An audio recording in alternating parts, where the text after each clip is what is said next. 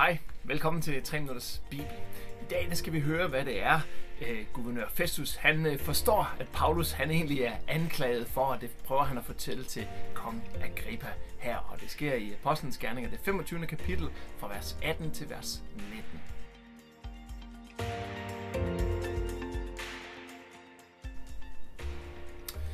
Jeg havde ventet, at de ville anklage ham for en eller anden forbrydelse.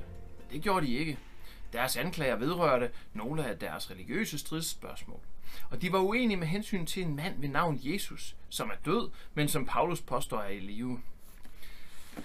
Se, øh, det er tydeligt her, at, at øh, Festus han har på ingen måde forstået øh, øh, det fulde billede af, hvad, hvad det egentlig er, øh, Paulus han, han prædiker og fortæller om her.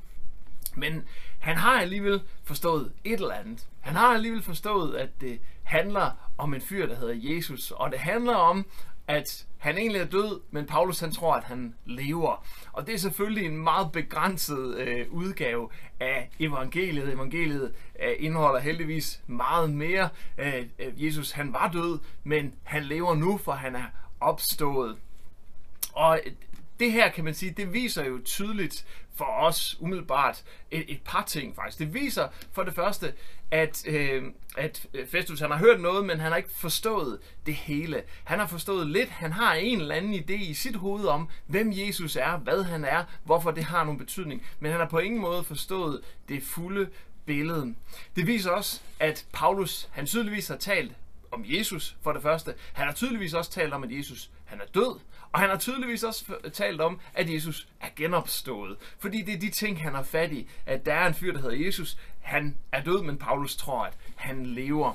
Og det er egentlig opskriften til os i dag. Os. I vores verden er det også sådan, at rigtig mange mennesker, de tror, de har en fuld øh, idé om, hvem Jesus de er, eller Jesus han er, eller de tror i hvert fald, at, at øh, de ved nok til at tage en beslutning om, hvor vigtig han er, eller hvad han er, hvem han er, hvad han gjorde, osv. Og det har de et eller andet billede af. Men det billede er i langt de fleste tilfælde ikke særlig godt researchet, det er ikke særlig godt funderet.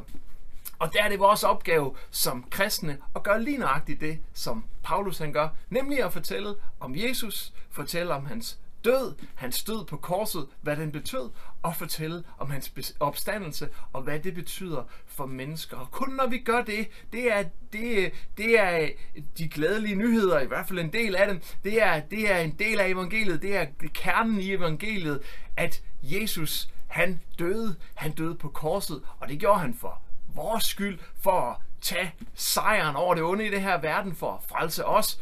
Øhm, og, øh, og, og beviset på det, kan man sige, det er opstandelsen. Og den opstandelse, som Jesus fik, den skal enhver, som tror på ham, have del i. Og det er, vores opgave er altså helt den samme, som det Paulus han gør tydeligvis. Vi hører ikke specifikt, at han har prædiket på den måde til, til Festus her, men det har han tydeligvis, fordi Festus har alligevel forstået noget af sandheden. Men han har ikke forstået det hele endnu, så der er stadigvæk et stykke arbejde der at gøre.